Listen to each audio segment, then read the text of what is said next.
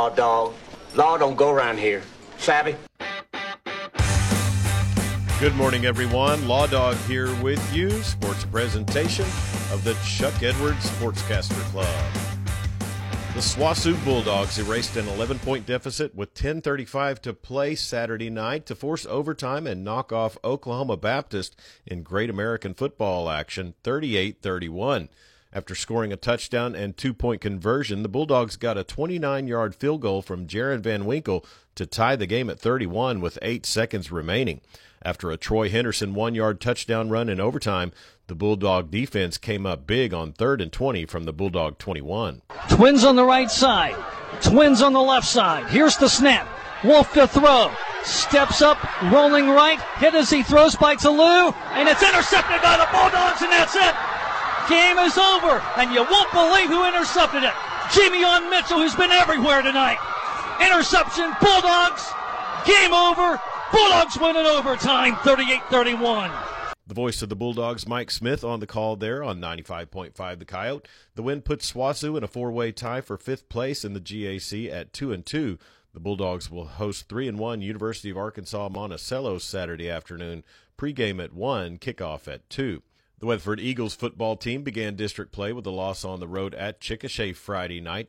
The Eagles struck on the first play from scrimmage on a 53 yard touchdown pass to CJ Nixon. Back to throw, looking long. Now he'll rifle down the field. Open CJ Nixon behind the defense. 2015 10 5. Touchdown Eagles on the first play from scrimmage. The Eagles trailed 28 to 21 at halftime and gave up 166 rushing yards to Malik Murphy in a 42-28 loss. The 1 and 3 Eagles returned home this week to play Woodward on homecoming.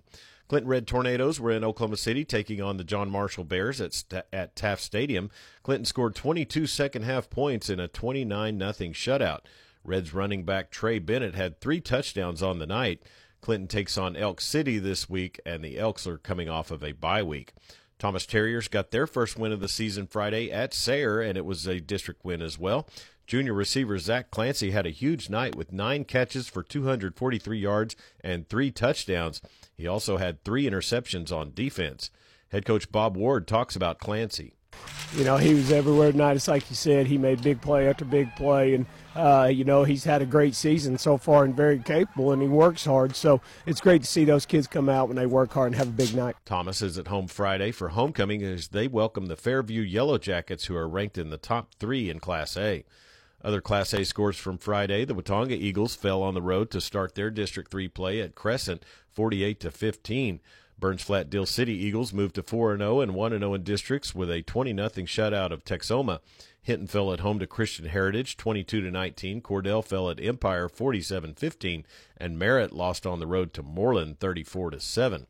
In eight man scores from Friday, Class C Corn Bible Academy won 16 14 over Grandfield. The Crusaders moved to 3 and 2 on the season. Mountain View Gotebo goes to 2 and 2 on the season with a 28-6 victory at Ryan and Class B Canton fell at Ringwood 40 to 34. SWOSU volleyball won at home against Northwestern Friday night at the Pioneer Cellular Event Center 3 to 1.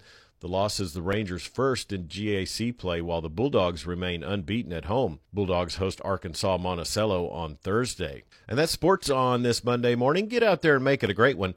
I'm Chuck Ramsey, the Law Dog. Sports a presentation of the Chuck Edwards Sportscaster Club. Be sure and stay tuned for more of the Dan Patrick Show right here on 97.3 The Score.